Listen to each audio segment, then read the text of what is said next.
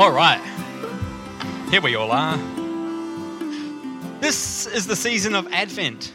Uh, this is a community I always, uh, when talking to people about Advent, I always say this is a community that finds uh, Easter much easier and Lent. But uh, we're pushing into Advent because there's some gold in there, and sometimes we need antidote to all of our cumulative cynicism. So, you know, hope and possibility. It's the season of waiting and anticipation. And this Advent is kind of a continuation of our series on the Bible where we've been trying to approach the text with curiosity and openness.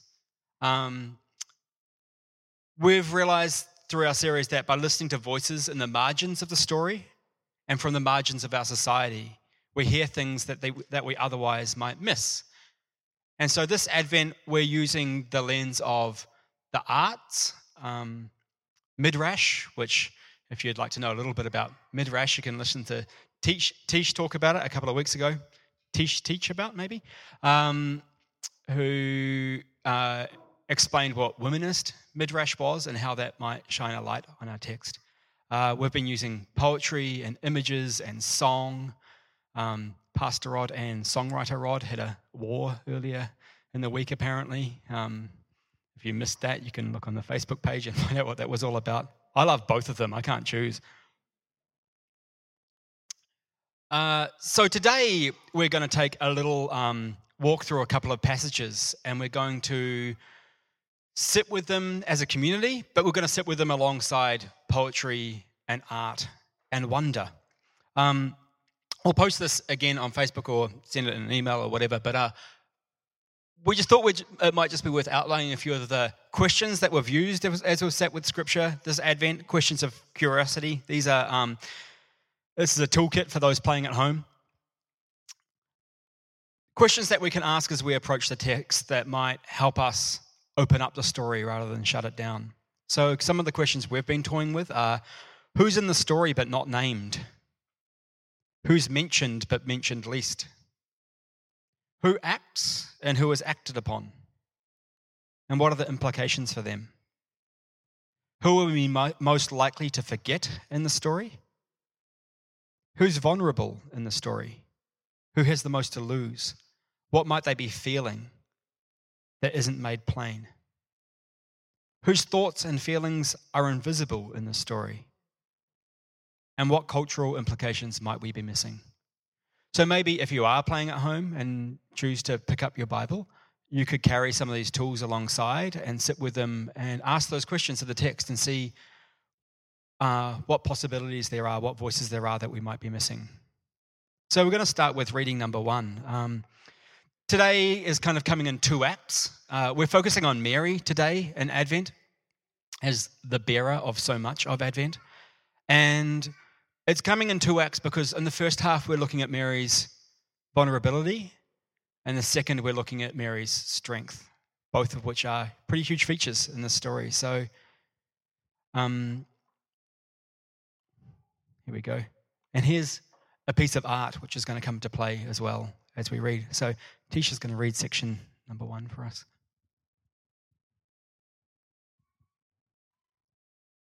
Six months later, the angel Gabriel was sent from God to a town in Galilee called Nazareth, to a young woman named Mary. She was engaged to a man named Joseph of the house of David. Upon arriving, the angel said to Mary, Rejoice, highly favored one, God is with you. Blessed are you among women. And Mary was deeply troubled by these words and wondered what the angel's greeting meant. The angel went on to say to her, Don't be afraid, Mary you have found favor with God. You'll conceive and bear a son and give him the name Jesus. His dignity will be great, and he will be called the only begotten of God. God will give Jesus the judgment seat of David, his ancestor, to rule over the house of Jacob forever, and his reign will never end. Mary said to the angel, How can this be, since I have never been with a man? And the angel answered her, the Holy Spirit will come upon you, and the power of the Most High will overshadow you. Hence, the offspring will be born, will be called the Holy One of God. Know too that Elizabeth, your kinswoman, has conceived a child in her old age. She was thought to be infertile. She who was thought to be infertile is now in her sixth month. Nothing is impossible with God. And Mary said, I am the servant of God. Let it be done to me as you say.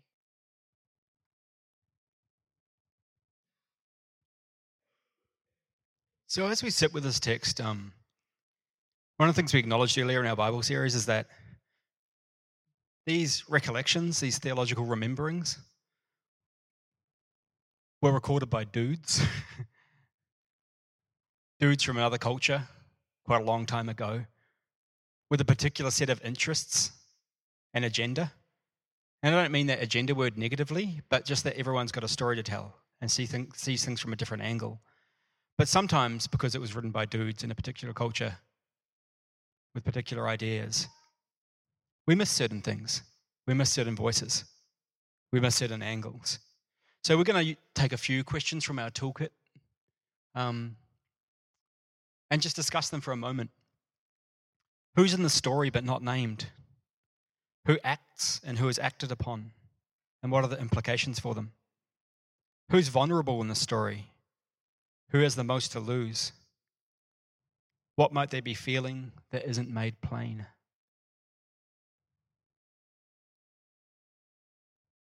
So have a think about those questions for a moment in the context of this. And then let's open it up and see what we notice. The way this works is, um, yeah, as people have something to respond, you can just raise your hand and I'll run the microphone over to you, and you have to promise to hold it close enough to your mouth for people to be able to hear.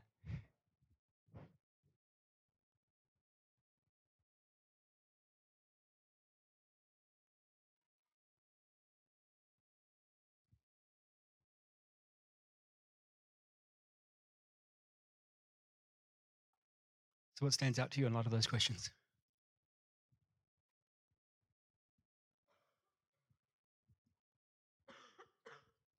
Well, there's an awful lot happening to Mary without her consent and choice. Like, she hasn't decided to have a child. That's happening to her. That's going to cause all sorts of problems for her. Um, so it's been sort of told as like a you've got this privilege of carrying the Son of God, but um, everybody else doesn't know that. So she's going to seem like a unwed, yeah, young woman. There's some power dynamics in there.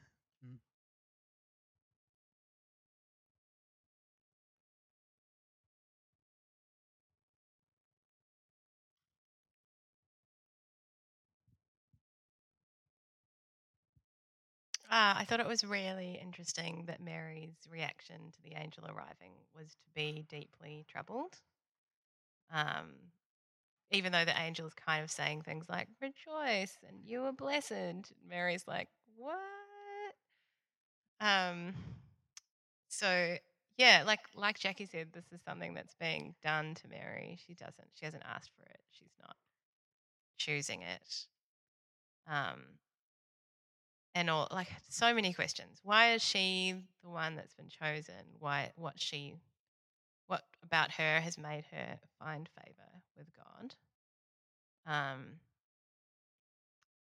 like why is it why isn't why is it like her engagement to jo- is it her engagement to Joseph who's of the house of David that's important um like yeah she's she's very much a, a, a pawn in this kind of plan she's not she doesn't have a lot of agency, apparently.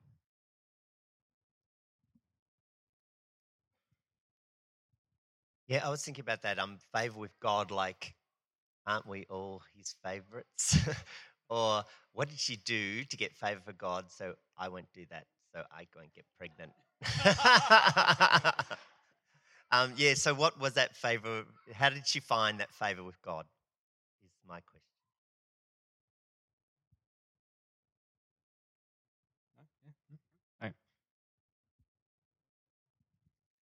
Um, I went to a Catholic school growing up, and there was many, many times that um, there was a message given on um, on Mary's yes to the angel, and um, I've only just now realised, as a couple of people have said, that well, it's not much of a yes. She wasn't actually asked; she was told, and that changes the dynamic dramatically.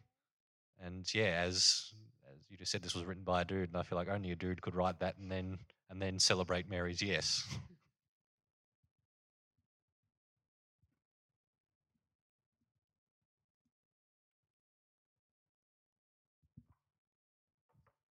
I find the last, the very last line, intriguing because it's kind of passive and active at the same time. So it's like, let it be done to me.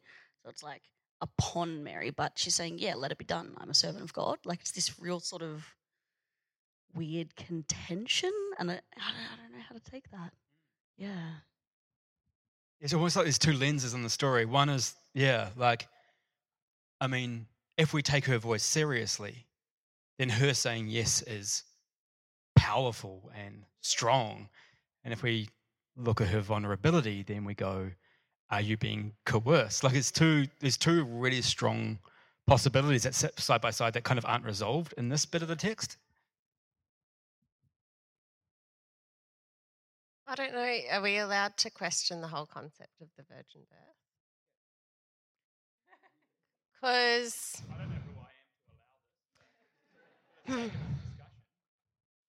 yeah, for the sake of this discussion, like, it's possible that it wasn't a virgin birth and that she became pregnant another way. And if she became pregnant another way, that's a really devastating story. She's got like a story of devastation on her. So I wonder if that's the case, is this an alternative redemptive story of hope? Like declaring like hope and good things over this child that could be seen as discarded. So I wonder if yeah, I wonder if it's some kind, yeah, I don't know, that kind of changes it for me if it's a story of devastation, but then there's this angel that's like, no, this child is like favored with God and good and meant to be here, even though it could be a story of devastation. Very interesting. Cool. Oh, go on then. I can't say no to Meg. Um, I think I just playing out as Kat led us last week, which I loved and have talked about all week. So thank you. Um, I guess just trying to think about who else is in Mary's life other than Joseph that is affected or interested in this piece of news.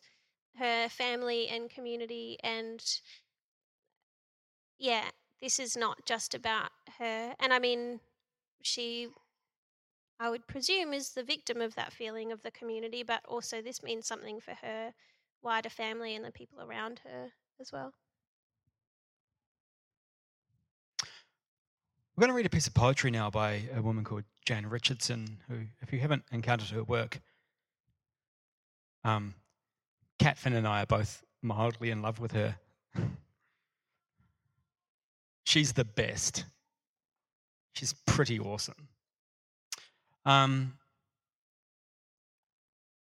we're going to read um, the second half of this passage, um, and then we'll read some poetry which she adds to this as we think about Mary after this point, first trimester.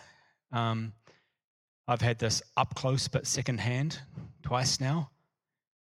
It ain't pretty.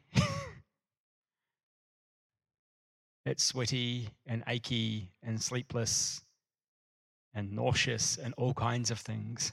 And I just want us to sit with first trimester Mary now as we enter into the second passage, which the world's favorite number two, Warwick, is going to read. With that, the angel left her. Within a few days, Mary set out and hurried to the hill country to a town of Judah, where she entered Zechariah's house and greeted Elizabeth. As soon as Elizabeth heard Mary's greeting, the child leaped in her womb, and Elizabeth was filled with the Holy Spirit. In a loud voice, she exclaimed, Blessed are you among women, and blessed is the fruit of your womb. Why am I so favored that the mother of the Messiah should come to me? The moment your greeting reached my ears, the child in my womb leaped for joy. Blessed is she who believed that what our God said to her would be accomplished.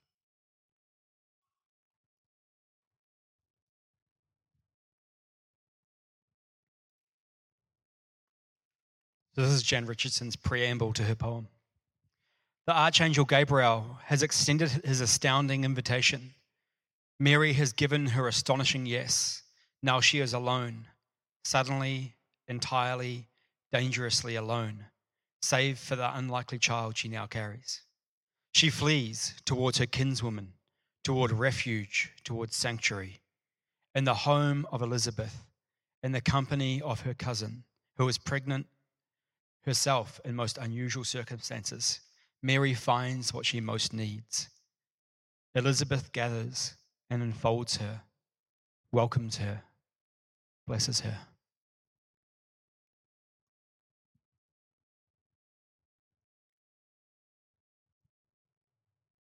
The poem is called A Blessing Called Sanctuary. By Jan Richardson from Circle of Grace. You hardly knew how hungry you were to be gathered in, to receive the welcome that invited you to in- enter entirely. Nothing of you found foreign or strange, nothing of your life that you are asked to leave behind or to carry in silence or in shame.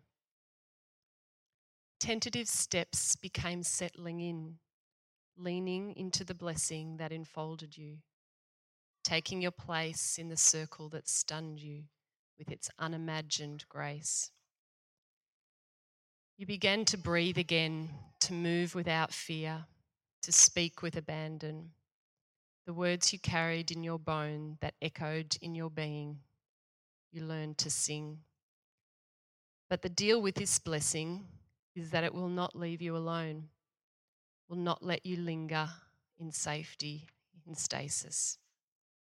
The time will come when this blessing will ask you to leave, not because it is tired of you, but because it desires for you to become the sanctuary that you have found, to speak your word into the world, to tell what you have heard with your own ears, seen with your own eyes, known in your own heart, that you are beloved, precious child of God, beautiful to hold, and you are welcome and more than welcome here.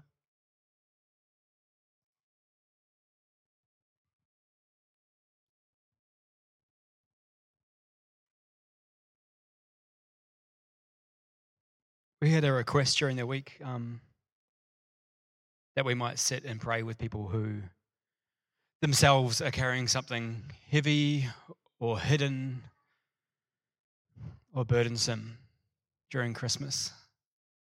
So we thought this would be a nice moment to do that. We hope that this place, in some way or other, has a possibility of sanctuary. That not this building, but the community and the love that this community carries might be a place of strength and nourishment as we go out into whatever waits for us in Christmas. Um, we've lit a candle here. It's a very feeble, dim candle, which, you know, speaks of the amount of hope and possibility we carry as a community. it may go out at any time but it is there. And it acknowledges for us that the divine, the Spirit of God, that the generous one is present and among us. And I'm just going to get Kat to come and play a bit of guitar and maybe sing a bit. If you feel like you are carrying a burden or responsibility or even a possibility that feels like you need some sanctuary around you this Christmas to help you carry to help you carry it and to give you strength, then um, if you'd like, I'd like to invite you to come and light a taper candle and place it in the sand And then just stand around the table. Um, I'm sure there'll be more than one of you. And watch those glowing lights and know that God is with you and that we are with you. And then at the end, when everyone who has lit a candle, who wants to light a candle, has lit one, we'll pray for you. So as Kat sings, if that's you this Christmas, you're carrying something that you need sanctuary for, then please come, light a candle.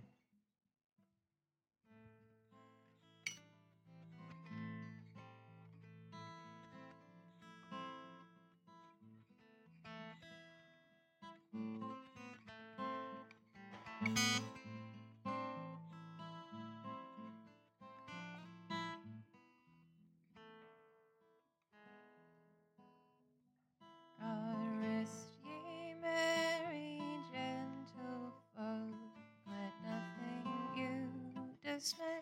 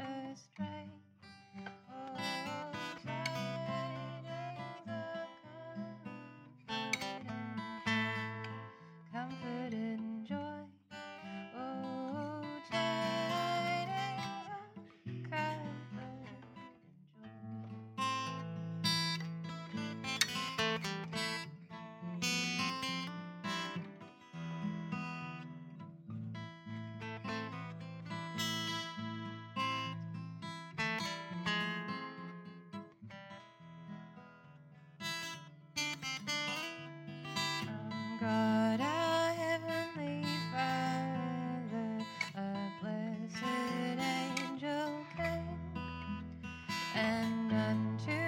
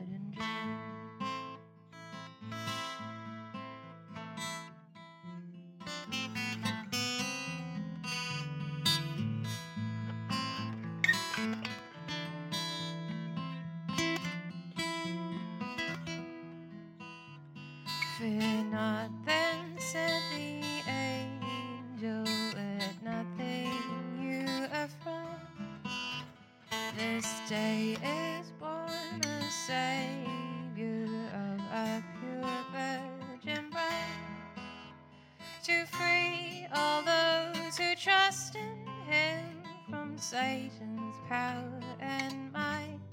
Oh,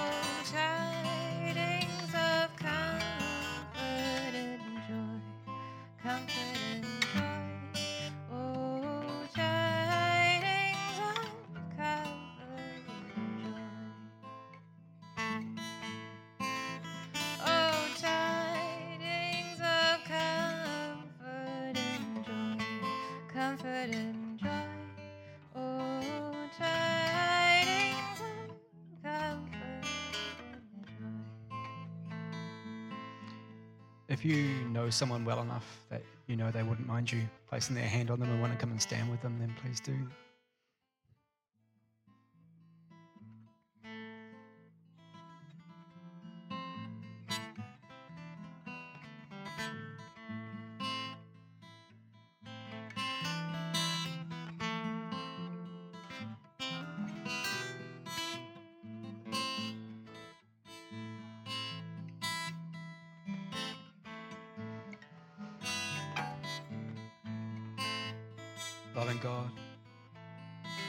We all hunger to be taken in.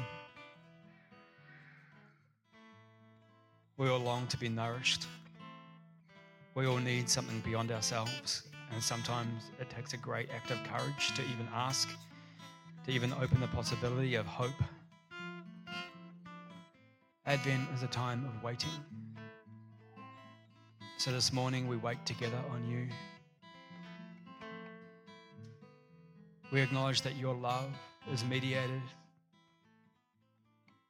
through people, through art, through nature, through so many ways. Your love reaches us. Lord, this Christmas, let it find each person who needs strength, who needs courage. Strengthen especially those who feel vulnerable before those who are supposed to be caring for them. We speak words of life. We say that each person here is beloved, is more than enough. We pray for the burdens they carry and the possibilities that await for them.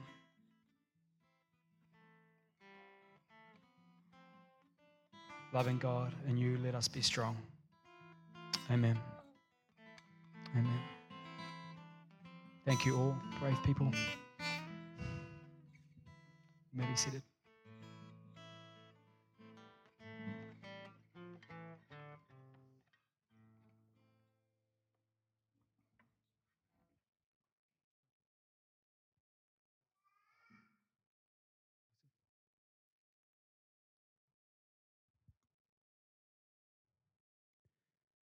Act 2 Mary's voice.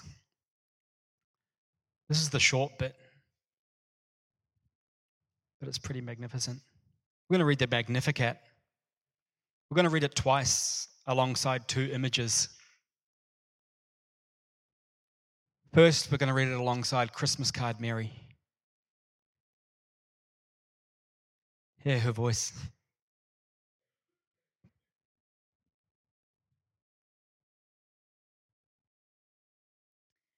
Mary said, My soul proclaims your greatness, O God, and my spirit rejoices in you, my Saviour. For you have looked with favour upon your lowly servant, and from this day forward all generations will call me blessed. For you, the Almighty, have done great things for me, and holy is your name. Your mercy reaches from age to age for those who fear you. You have shown strength with your arm, you have scattered the proud in their conceit. You have deposed the mighty from their thrones and raised the lowly to high places. You have filled the hungry with good things, while you have sent the rich away empty. You have come to the aid of Israel, your servant, mindful of your mercy, the promise you made to our ancestors, to Sarah and Abraham and their descendants forever.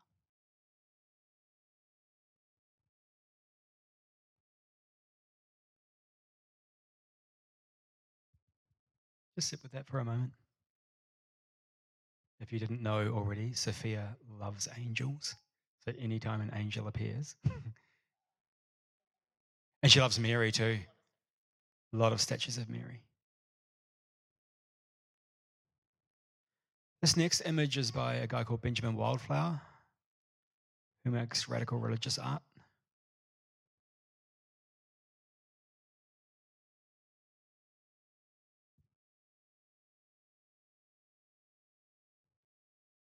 I'm going to sit with this image and listen to this text again. Mary said, My soul proclaims your greatness, O God, and my spirit rejoices in you, my Saviour. For you have looked with favour upon your lowly servant, and from this day forward all generations will call me blessed. For you, the Almighty, have done great things for me, and holy is your name. Your mercy reaches from age to age for those who fear you. You have shown strength with your arm, you have scattered the proud in their conceit. You have deposed the mighty from their thrones and raised the lowly to high places. You have filled the hungry with good things, while you have sent the rich away empty. You have come to the aid of Israel, your servant, mindful of your mercy, the promise you made to our ancestors, to Sarah and Abraham and their descendants forever.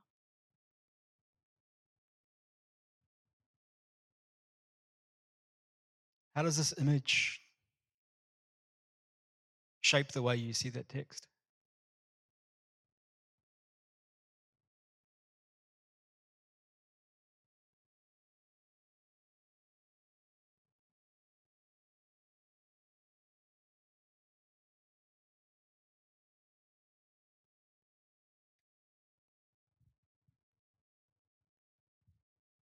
For me, it became more of like a battle cry rather than a, oh, this is so lovely and I'm so blessed. Oh, like it was a, yes, let's move forward.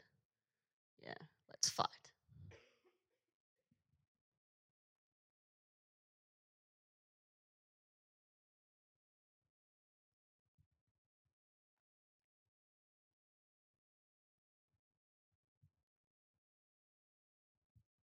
I just love how powerful she is compared to like five minutes ago. We were talking about how disenfranchised and without agency she is. Um, and now she's like got her fist raised and is like crying out for justice. Um, she's so feisty. Great.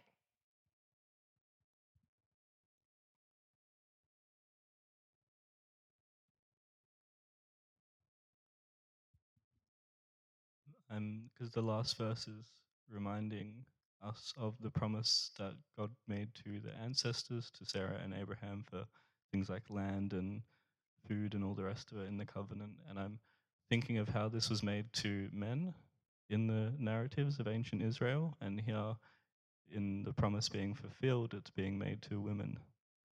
And just find that interesting.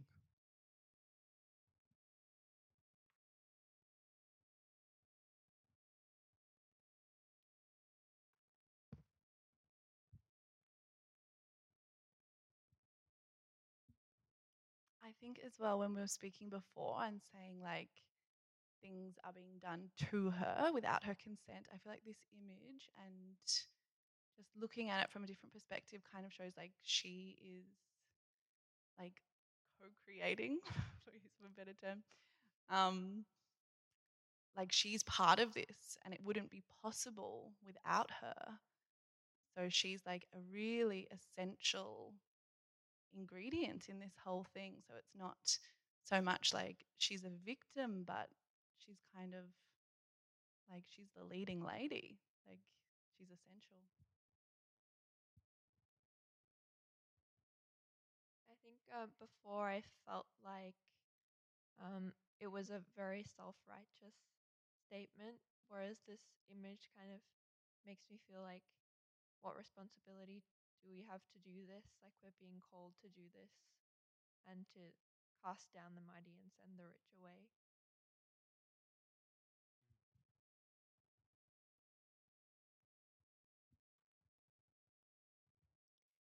Yeah, I think um, it definitely, when you change the picture, comes for me rather than a done to, but a done with, and feels like a kind of a, a, of an echo of what feel like the church didn't have a concept of until sort of Holy Spirit stuff started happening. But it's kind of that this is who you are, and I am going to be that because I have you in me as well.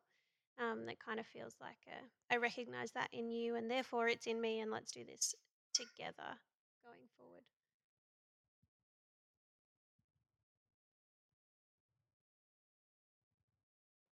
as one of the rich people in the world today, uh, I feel this image in this message almost takes on an ominous tone, and the mess, the the language of eternity, like the age to age and forever.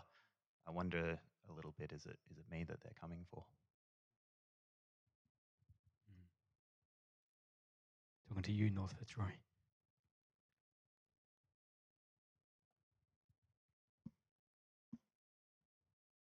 Um, looking at the image, I viewed Mary a lot of the same way. I think we tend to view Jesus as being countercultural and brave and powerful, which is often the opposite of the common Mary narratives. It was a really powerful piece of imagery.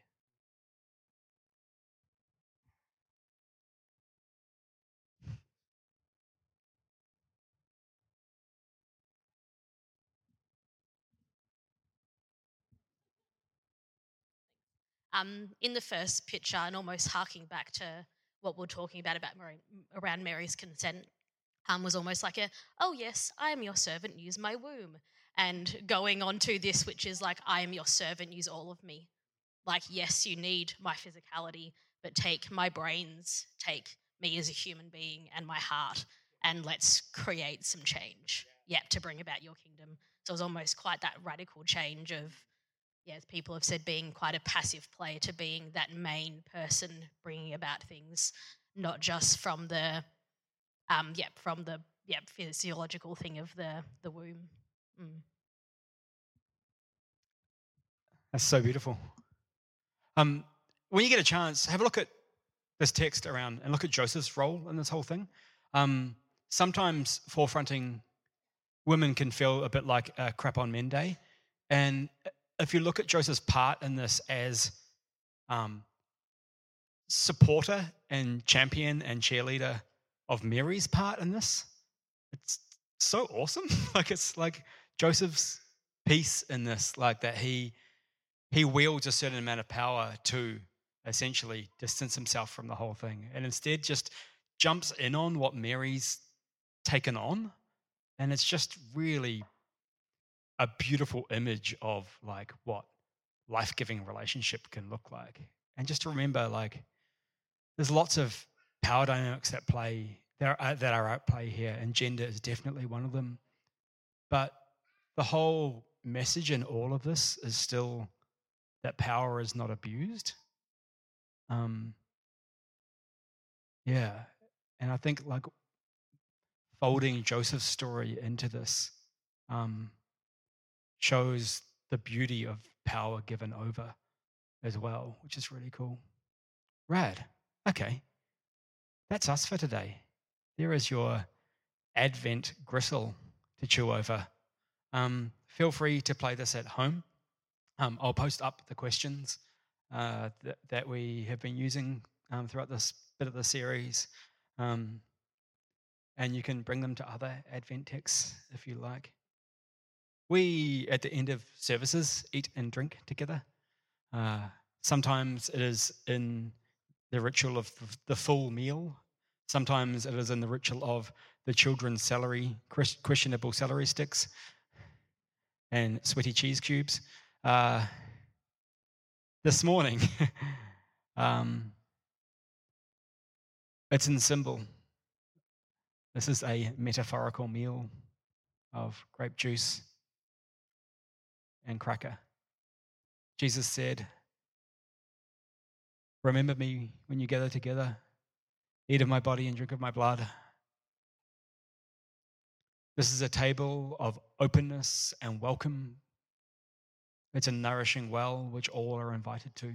So if you'd like to come and take a um, two bits of Jesus, two bits of life, two bits of embrace, two bits of self giving love this morning. Um, you're more than welcome to. We take the symbols and we hold them until everyone can eat and drink together, and then we eat and drink together. If you don't wish to partake, absolutely fine. If you're just a little bit thirsty and a tiny bit hungry and just want to pretend, that's totally fine too. Um, but come, let's eat and drink together. Loving God,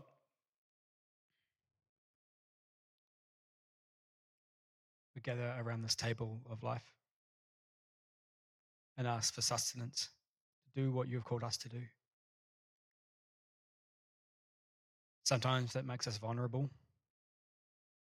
And sometimes that gives us, gives us the courage to shake our fist in the air at the powers. Whatever you are calling to us, be with us and help us to be with each other. In your loving name, amen.